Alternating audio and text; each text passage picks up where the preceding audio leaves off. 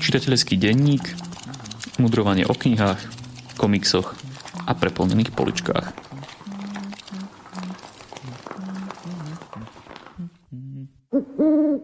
Vítajte pri počúvaní 29.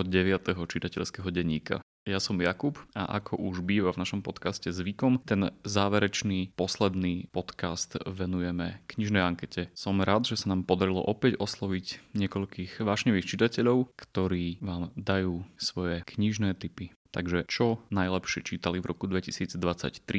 Nech sa páči. Jan Hreško, filozof a pedagóg. Poslucháčov čitateľského denníka pozdravuje Jan Hreško. Budem postupovať od najstaršej knihy po najnovšiu. Z klasiky to bola tento rok Homérova Ilias. A to v slovenskom preklade Miloslava Okála a súčasne v českom preklade Rudolfa Merklíka. Pre súčasného konzumenta diel možno až príliš rozsiahly epos, ale pre milovníkov gréckej kultúry a pozorných čitateľov, ktorých si po pričítaní aj niečo preštudujú, skvost a poklad. Iliada nemá typický začiatok ani koniec, Homer vás rovno vtiahne do 10. roku Trojskej vojny a predstaví počiatok a vývoj Achillovho hnevu. Na pozadí bitiek otvára otázky vyrovnania sa so smrťou v boji, udržania si cti a mnohé iné existenciálne otázky. Ponúka nádherné obrazy a vykreslenia hrdinov a motivov ich konania – ale aj riešenia na problémy, ktoré sebe i druhým zbytočne spôsobujeme vlastnou urazenosťou a neústupnosťou. Najstaršie dochované dielo európskej literatúry a zakladateľské dielo gréckej kultúry zostáva nadčasovým a dnes možno aktuálnejším ako kedykoľvek predtým. Z duchovnej literatúry a poézie som vybral zácne dielo Efréma Sýrského, veľkonoční hymny v českom preklade a prebásnení mladý Mikulicovej a Vladimíra Mikulicu z roku 2020. Dielo z polovice 4. storočia ponúka poetický výklad udalostí a obrazov hebrejskej Biblie, teda Starého zákona, očami blízko východného človeka, ktorý uveril, že Ježiš je tým predpovedaným Mesiášom. Ide teda o kristologický výklad kníh Genesis a Exodus. Pre čitateľa ponúka nový pohľad na tie najdôležitejšie tajomstvá kresťanskej viery a mimoriadné porozumenie gestám, činom a slovám Krista. Boli to skvelé duchovné cvičenia počas Veľkej noci. Ak vás zaujíma, prečo človek potrebuje pre dôstojný život kultúru, odporúčam knihu Prúvodce inteligentního človeka po moderní kultúře od Rogera Scrutna. Kniha z roku 1998 nesie pôvodný názov An Intelligent Person's Guide to Modern Culture. Český preklad žiaľ obsahuje viaceré nepresnosti a preto odporúčam vyhľadať anglický originál. Autor sleduje vývoj modernej spoločnosti, ale z nevšednej perspektívy – z estetického hľadiska. Scruton vám ukáže, ako sme od štúdia zanikajúcich autentických kultúr v tradičných spoločnostiach dospeli cez modernizmus až k súčasnej popkultúre a iným náhražkám kultúrneho života v masovej spoločnosti. Ďalšou anglickou knihou je kniha o knihách, respektíve o tom, ako vznikajú neobyčajné knihy. A to od americkej spisovateľky Diany Pavlač Glyer – Bandersnatch, C.S. Lewis, J.R.R. Tolkien and the creative collaboration of the Inklings. Preklad tejto knihy z roku 2015 by bol záslužným činom.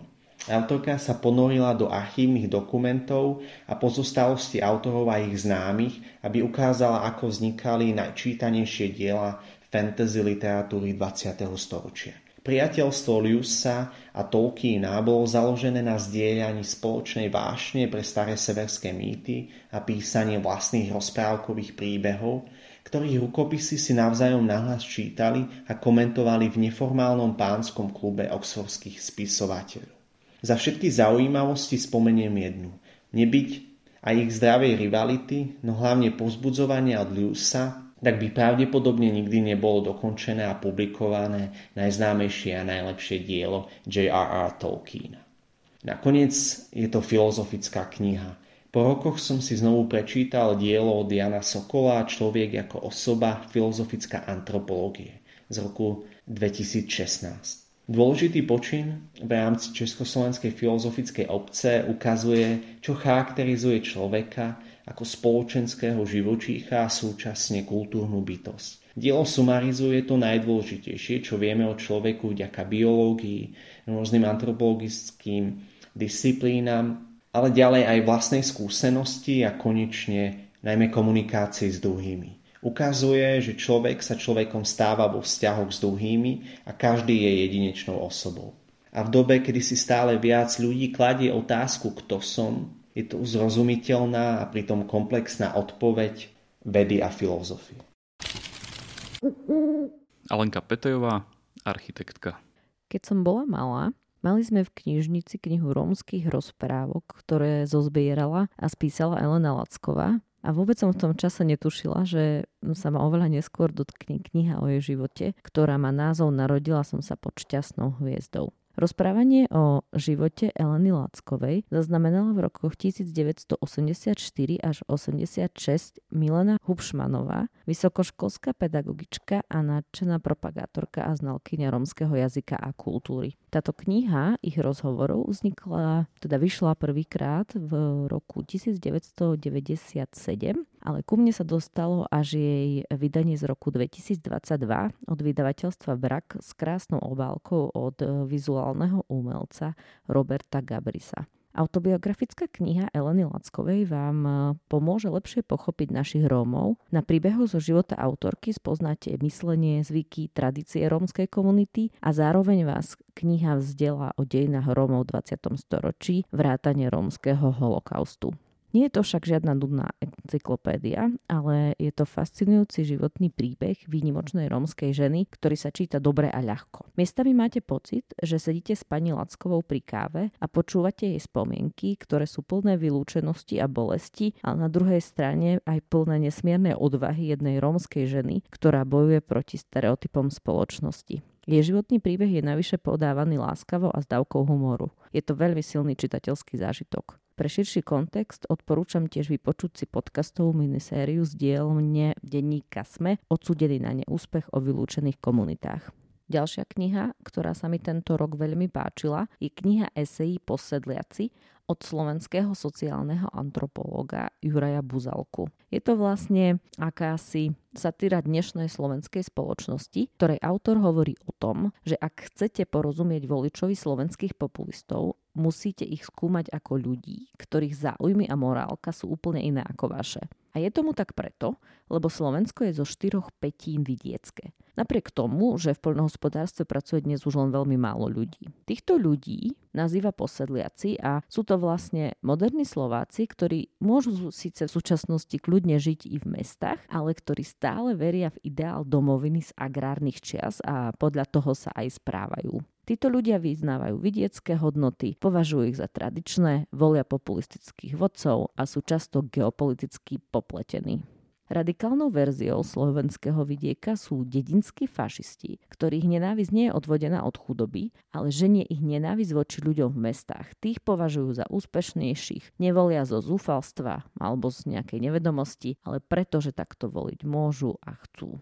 Podľa Buzalku sa nedá očakávať, že sa vidiecké myslenie prispôsobí mešťanskej kultúre alebo nebodaj, že tá časom prevládne. Populisti, fašisti a ich voliči sú podľa neho logickým následkom vývoja od dedinčanov k postsedliakom a preto ich treba radšej poznať a pochopiť, aby sme spoločne mohli budovať, ako to Buzalka hovorí, spoločnú pokrokárskú záhradu.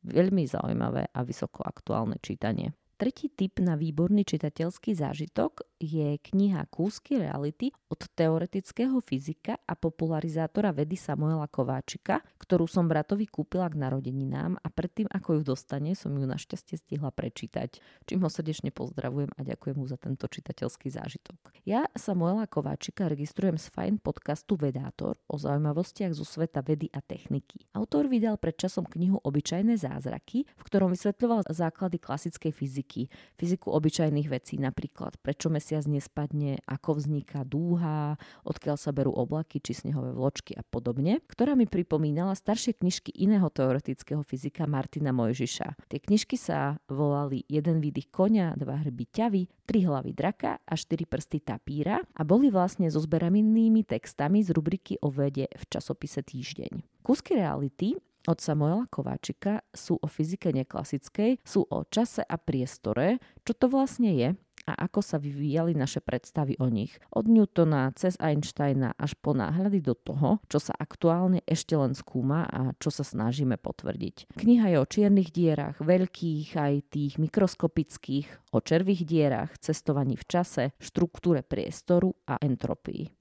Kniha približuje dva piliere modernej fyziky, teóriu relativity a kvantovú fyziku a sľubuje riadnu jazdu pri ich skúmaní. Kúsky reality je skvelá popularizačná kniha pre fanúšikov fyziky a kto by sa chcel o nich s autorom porozprávať osobne, dávam do pozornosti debatu so Samuelom Kováčikom, ktorá sa uskutoční 6.1.2024 v Prešovskom vejve v rámci pravidelného cyklu Večer s Art Forum.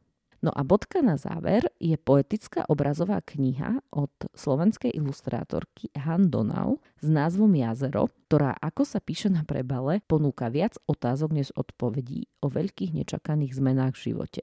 Ja som knihu vnímala ako také posolstvo o tom, ako sa vyrovnať s vecami, ktoré sú väčšie ako my, ktoré nemáme pod kontrolou a sú inak, ako by sme chceli, ale nevieme ich zmeniť. Môžu to byť napríklad zmeny, rozchody, smrť, hocičo. Autorka rada experimentuje so symbolmi a metaforami, hľada krásnu v smutných veciach a verí v poéziu.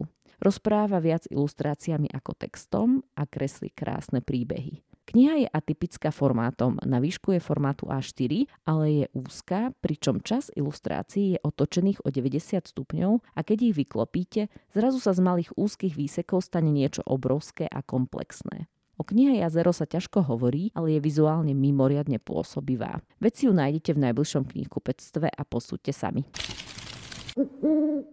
Filip Pangrác, kazateľ cirkvi Bratskej. Dobrých kníh som tento rok prečítal celkom dosť, ale skvelých bolo iba niekoľko. A tu sú štyri z nich.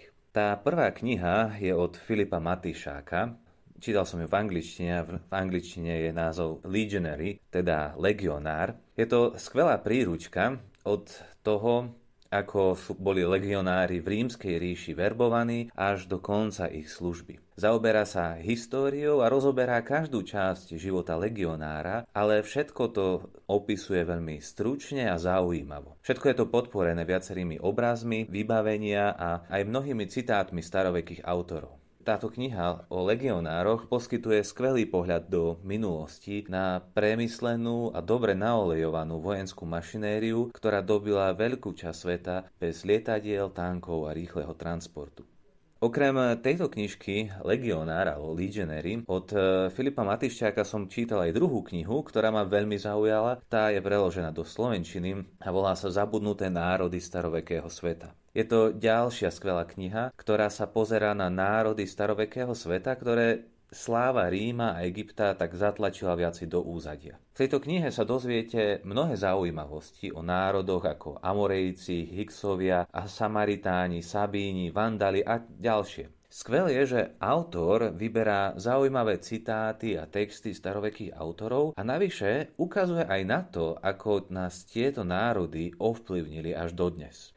Ten štýl, akým Matišák píše a dokáže podať históriu, je pre mňa naozaj fascinujúci a pútavý a zatiaľ každá jeho kniha, ktorú som čítal, bola pre mňa potešením a lákadlom dozvedieť sa viac. Skvelý autor, ktorý dokáže skvelo písať o histórii. Okrem týchto dvoch kníh som e, taktiež čítal knihu, alebo skôr počúval audioknihu od Jamesa Lovegroova Firefly Big Damn Hero. Možno, že niektorí z vás poznáte sci-fi seriál Firefly. Bol to sci-fi seriál, ktorý bol hneď po prvej sérii zrušený, ale jeho skvelé postavy a neokúkaný žáner westernu vo vesmíre nadchýna mnohých aj 10 ročie po jeho zrušení. Preto táto séria pokračuje aj v knižnej predlohe. Keďže som ju počúval ako audioknihu, tak niekto by mohol povedať, že to nie je plnohodnotná kniha, ale ja to vôbec neľutujem, pretože autorovi aj rozprávačovi sa podarilo skvelo zachytiť jednak atmosféru, aj charakter postav a preto táto kniha bola takým veľmi hodným a vhodným nasledovníkom seriálu. Mnohokrát som sa pritom prichytil, ako sa uškrňam alebo až hlásno smejem nad tým, čo všetko podniká kapitán Mal so svojou posádkou lode Firefly. Posledný autor, alebo kniha, ktorú by som chcel spomenúť, je autor Miroslav Žamboch a jeho kniha Predátory. Čo by sa stalo, keby sme dokázali nájsť spôsob, ako cestovať v čase do doby dinosaurov? Čo, ak by si túto cestu mohli dovoliť len bohatí ľudia, ktorým ide iba o poľovačku na tieto ohromné tvory? A čo ak sa ukáže, že dinosaury môžu byť chytrejšie, ako sme predpokladali? Žambocha považujem za najlepšieho fantazii autora slovenskej aj českej scény. Ale jeho štýl a postavy dokážu preraziť aj v sci-fi v príbehu. A táto knižka Predátory naozaj skvelo ukazuje, ako Žamboch dokáže aj možno zdá, zdá sa takú okúkanú tému podať vo veľmi peknom kabátiku a podať veľmi zaujímavý a napínavý príbeh. Takže toto sú moje 4 knihy. Zuzka Lenartová, psychologička. Tento rok som svoj zoznam top 5 najlepších kníh zostavila čisto len z beletrie. Prvou knihou je úvodný diel novej série od slovenského spisovateľa Juraja Červenáka Zakliatý kláštor. Adam Šarkán sa po 13 rokoch strávených v zámori vracia naspäť na rodný Gemer, kde nachádza svoju sestru Juliu v nezavidenia hodnej situácii. Jej manžel Henrich odišiel z domu a nevrátil sa. Adam spolu s Júliou Pavlom Dobšinským a jeho chovankyňou Zuzanou sa rozhodnú ísť po jeho stopách a zistiť, čo sa Henrichovi stalo. Ide o primárne detektívku s prvkami hororu, prvkami westernu aj fantasy a je veľmi podareným začiatkom novej série. Ako druhý by som veľmi rada spomenula román Krv je len voda od Jany Micenkovej. Ide o román trošku smutnejší a ťaživejší, pretože v ňom sledujeme rozpad jednej rodiny. Matka je skrachovaná herečka alkoholička, otec najradšej zametá všetky problémy pod koberec a potom je tu ešte Klára, ktorá dospieva a snaží sa nájsť svoje miesto v živote. Román je síce trošku cyklickejší, pretože vidíme každú jednu situáciu z pohľadu všetkých troch hlavných postáv, ale Jana Micenková je veľmi zručná v popisovaní ich prežívania. Čítanie je to veľmi čtivé, hoci už od začiatku viete, že to smeruje k neúplne dobrému koncu. Tretou knihou, ktorá ma tento rok veľmi zaujala, je islandský román Tvoja neprítomnosť je tma od Jana Kalmana Stefansona. Je veľmi ťažké zhrnúť dej tohto románu do niekoľkých vied, pretože sa tam prelína veľké množstvo postav a niekoľko dejových línií. Možno z počiatku v tom budete mať trošku chaos, ale postupným čítaním sa príbeh začne otvárať a začne vás vťahovať do seba. Celé je to doplnené veľmi peknými opismi islandskej prírody, a pokiaľ vám nevadí možno trošku pomalšie tempo a menej dejovosti, určite odporúčam. So štvrtou knihou sa posunieme trošku južnejšie do slnečného sicilského Palerma. Alessandro de Avenia je stredoškolským učiteľom, ktorý dokáže výborne napísať postavy mladých ľudí. Hlavnou postavou románu Točím peklo nie je 17-ročný Federico. Federikovi práve skončil školský rok, prichádzajú prázdniny a on sa chystá na jazykový pobyt do Londýna. Predtým však chce splniť ešte svoj sľub, ktorý dal svojmu učiteľovi náboženstva Donovi Pinovi a navštíviť ho v neúplne bezpečnej palermskej štvrti. Čo počas toho dňa Federico uvidí, zatrasie jeho životom a jeho hodnotami a prioritami. Rozhodne sa vykašľať na jazykový pobyt a ostať v Palerme, aby Donovi Pinovi pomohol. Štvrť, v ktorej Don Pino má svoju farnosť, sa volá Brancaccio, snad som to dobre vyslovila, a je to štvrť, ktorá je ovládaná talianskou mafiou Cosa Nostro. Príbeh sa odohráva v 90. rokoch. Postava Dona Pina je inšpirovaná reálnym kňazom, ktorý v tomto období v Brancacciu pôsobil a otvorene vystupoval proti mafii. A zároveň bol reálnym učiteľom Alessandra Daveniu počas školských štúdií. Piatou knihou a knihou roka 2023 pre mňa je sci-fi Posledná šanca od Andyho Vejra. Dej sa odohráva v blízkej budúcnosti po tom, čo ľudstvo zistí, že Slnko a hviezdy v našom okolí začali pomaly vyhasínať. Avšak je tu nádej, stále je tu jedna hviezda, ktorá žiari normálne, tak ako by mala. K tejto hviezde smeruje posádka misie Posledná šanca. Po niekoľkých rokoch strávených spánku sa na palube tejto misie preberá Ryland. Ryland si nepamätá ani svoje meno, nepamätá si, čo tam robí, kam smeruje a zrozov zistuje, že jeho dvaja kolegovia sú mŕtvi. Dej na palube poslednej šance sa prelína aj so spomienkami Rylanda na minulosť, ktoré sa mu postupne vracajú. Odahľuje sa tak celý príbeh Rylandovho života, nečakané spojenectvo a objavuje sa tam veľmi príjemná postava Rockyho. Kniha pre mňa veľmi čtivá, veľmi zaujímavá, taká, ktorú som nedokázala odložiť. Oliver Zajac, historik. Ahojte, teším sa, že opäť po roku môžem prispieť do tejto ankety. Ja som si pripravil 5 titulov, respektíve 5 plus 1, potom k tomu bonusu, bonusu poviem, keď to, bude, keď to bude na mieste. Ale začal by som knihou Romana Holeca a Aleksandry Lukáčovej, ktorá sa volá Európsky rod v slovenskom svete, rod Friesenhof a Oldenburg 1789 až 1945. Ide o na jednej strane takú klasickú prácu dvojce historikov. Na druhej strane veľmi dobre napísanú, veľmi dobre sa číta. Roman Holec je známy tým, že píše knihy, ktoré, ktoré naozaj majú aj veľkú literárnu kvalitu. A považujem to za veľmi dôležitý titul aj z hľadiska toho, že ukazuje a vlastne ponúka nám pohľad na to, do akej miery bola práve táto vyššia vrstva spoločnosti spätá s uh, touto krajinou, v ktorej žijeme a so spoločnosťou, v ktorej žijeme a aký zásadný a nielen negatívny, ale naopak v mnohých prípadoch pozitívny dopad mala na, na dianie v našej krajine.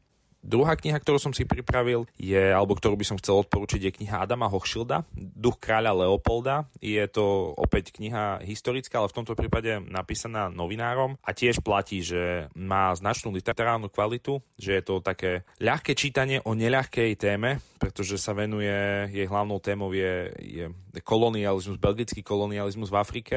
A to, akým spôsobom sa vôbec belgický kráľ Leopold II dostal k myšlienke kolonizovať Kongo a akým a naozaj krutým, krutým spôsobom celá táto jeho misia predstava prebiehala. A ešte čo je možno horšie, tá te, ešte, ešte temnejšia stránka, možno do istej miery, je to, akým spôsobom dokázal on v Európe vystupovať ako veľký ľudomil a akým spôsobom dokázal svojim šarmom a schopnosťou a premyslenou stratégiou vlastne oklamať európsku spoločnosť. Takže určite odporúčam Duch kráľa Leopolda. Tretia kniha je od Jareda Diamonda, ja teda odporúčam všetko, čo vyšlo v slovenskom preklade od Jareda Diamonda, ale tento rok vyšla ako keby tretia časť jeho takej trilógie o ľudskej spoločnosti, ktorá sa volá Kolaps, čo rozhodlo o zlyhaní či úspechu spoločnosti. Jared Diamond je taký špecifický autor, aspoň pre mňa, pretože ja som prečítal všetky jeho knihy, ktoré sú dostupné v Slovenčine. S mnohými vecami nesúhlasím, ale napriek tomu ho rád čítam. Lebo je to práve presne ten autor, alebo tie knihy sú, sú presne takým tým štýlom literatúry, ktorý ako keby z neho niekedy nemáte radosť, vyslovene vás môže štvať, ale zároveň vás nesmierne intelektuálne a osobnostne posúva. Pretože dokážete ako keby na stránkach knihy doslova viesť dialog s autorom a uvažovať a myslím si, že najviac nás posunie práve niekto, kto možno uvažuje inak a ponúka iné argumenty. A Jared, Jaretovi Diamondovi sa toto darí. Už bez ohľadu na to, prečo je to tak, ale, ale tento talent má minimálne vo vzťahu ku mne, ale poznám aj mnohých kolegov, ktorí, ktorí to s ním majú podobne. Takže Diamonda určite odporúčam. Štvrtou knihou, alebo lepšie povedané autorkou aj v tomto prípade je Olga Tokarčuk, polská držiteľka Nobelovej ceny, ktorej, ktorej tento rok vyšlo v slovenskom preklade, vyšiel román Empuzion. Opäť odporúčam či tento najnovší román, alebo aj staršie veci, povedzme Pravek a, a iné časy, čo sú všetko vynikajúce romány. Olga Tokarčuk má trošku špecifický štýl, na ktorý určite je potrebné si zvyknúť, ak ju čítate prvýkrát. A ja sa priznam, že tiež mi to, mi to trošku robil z počiatku problémy, ale, ale teraz patrí medzi moje, medzi moje obľúbené súčasné autorky. A to pritom nie som úplne veľkým fanúšikom súčasnej prózy, ale súčasnej beletrie, ale Olga Tokarčuk a aj ten následujúci autor, o tom budem hovoriť, tak, tak tí si ma získali a čítam ich rád. No a keď už som teda naznačil, že aj tá piata kniha bude, bude ide Beletriou, tak ide o najnovšiu, najnovšiu knihu Kena Folleta, autora, ktorého zrejme mnohí poznajú ako, ako autora historickej práce Piliere zeme, ktorá bola aj sfilmovaná, ale tá, ono je to séria vlastne Kingsbridge, to mesto, v ktorom sa odohrávajú Piliere zeme, tak Follet má celú historickú sériu o tomto o tomto meste, kde vlastne sa venuje ako keby alebo vytvára príbehy odohrávajúce sa v okolí tohto mesta v rôznych historických epochách. No a tento rok vyšla kniha Výzbroj svetla, ktorá sa venuje témam, respektíve obdobu, ktoré už mne je ako keby najbližšie. To znamená, je to koniec 18. a začiatok 19. storočia, priemyselná revolúcia v Anglicku, francúzska revolúcia, začiatok napoleonských vojen, všetky tieto témy a vlastne na ich pozadí sa odohrávajú príbehy hlavných protagonistov, ktoré opäť majú svoju literárnu kvalitu, majú silnú emočnú stránku a nemôžem ináč než, než odporučiť Kena Folleta. A posledná kniha, lebo ja som vravel, že to bude 5 plus 1, tak tu odporúčam, ale tu objektívne teda priznávam, že nie som objektívny, otvorene priznávam, že nie som objektívny, lebo ide o knihu francúzského historika Thierryho Lenca, Napoleon, generál, mýtu, štátnik, 100 otázok o odpovedí. A ja som teda na tej knihe participoval, lebo som ju prekladal takže preto vrajím, že objektivita v tomto prípade asi nehrozí. Na druhej strane, ja sám tým, že som tú knihu prečítal veľa, veľa krát počas toho prekladu, vnímam, do akej miery ide o zásadnú prácu, ktorá napríklad na slovenskom trhu chýba a ktorá ukazuje túto historickú osobnosť, jednu z najznámejších historických osobností vôbec, v úplne inom svetle. Nie je to kniha, ktorá by sa primárne venovala vojenstvu, ako väčšina kníh venovaných napoleonskému obdobiu, ale ukazuje naozaj Napoleona ako štátnika, ako, ako politika, ako osobnosť a, a tiež sa venuje vlastne aj jeho odkazu a tomu, ako bola neskôr budovaná legenda. Ako sa napríklad s Napoleonom vysporiadavajú aj politici v dnešnom svete. Takže ak by ste si mali počas svojho života prečítať čo je len jednu knihu o Napoleónovi alebo aspoň jednu knihu, tak určite odporúčam túto a už teda dostupnú aj v Slovenčine. Toto je koniec 29. čitateľského denníka. Sme radi, že ste s nami boli aj v roku 2023. Ak sa vám páči, čo robíme, budeme radi, ak nás podporíte formou zdieľania tohto podcastu alebo príspevkom skrz platformu Darujme.sk. V prvej epizóde nasledujúceho roku svoje tipy priložím aj ja so Šimonom. Dovtedy čítajte dobré knihy aj počas sviatkov a majte sa fajn. Toto bol podcast občianskeho združenia Kandeláber. Viac o nás nájdete na www.kandelaber.sk.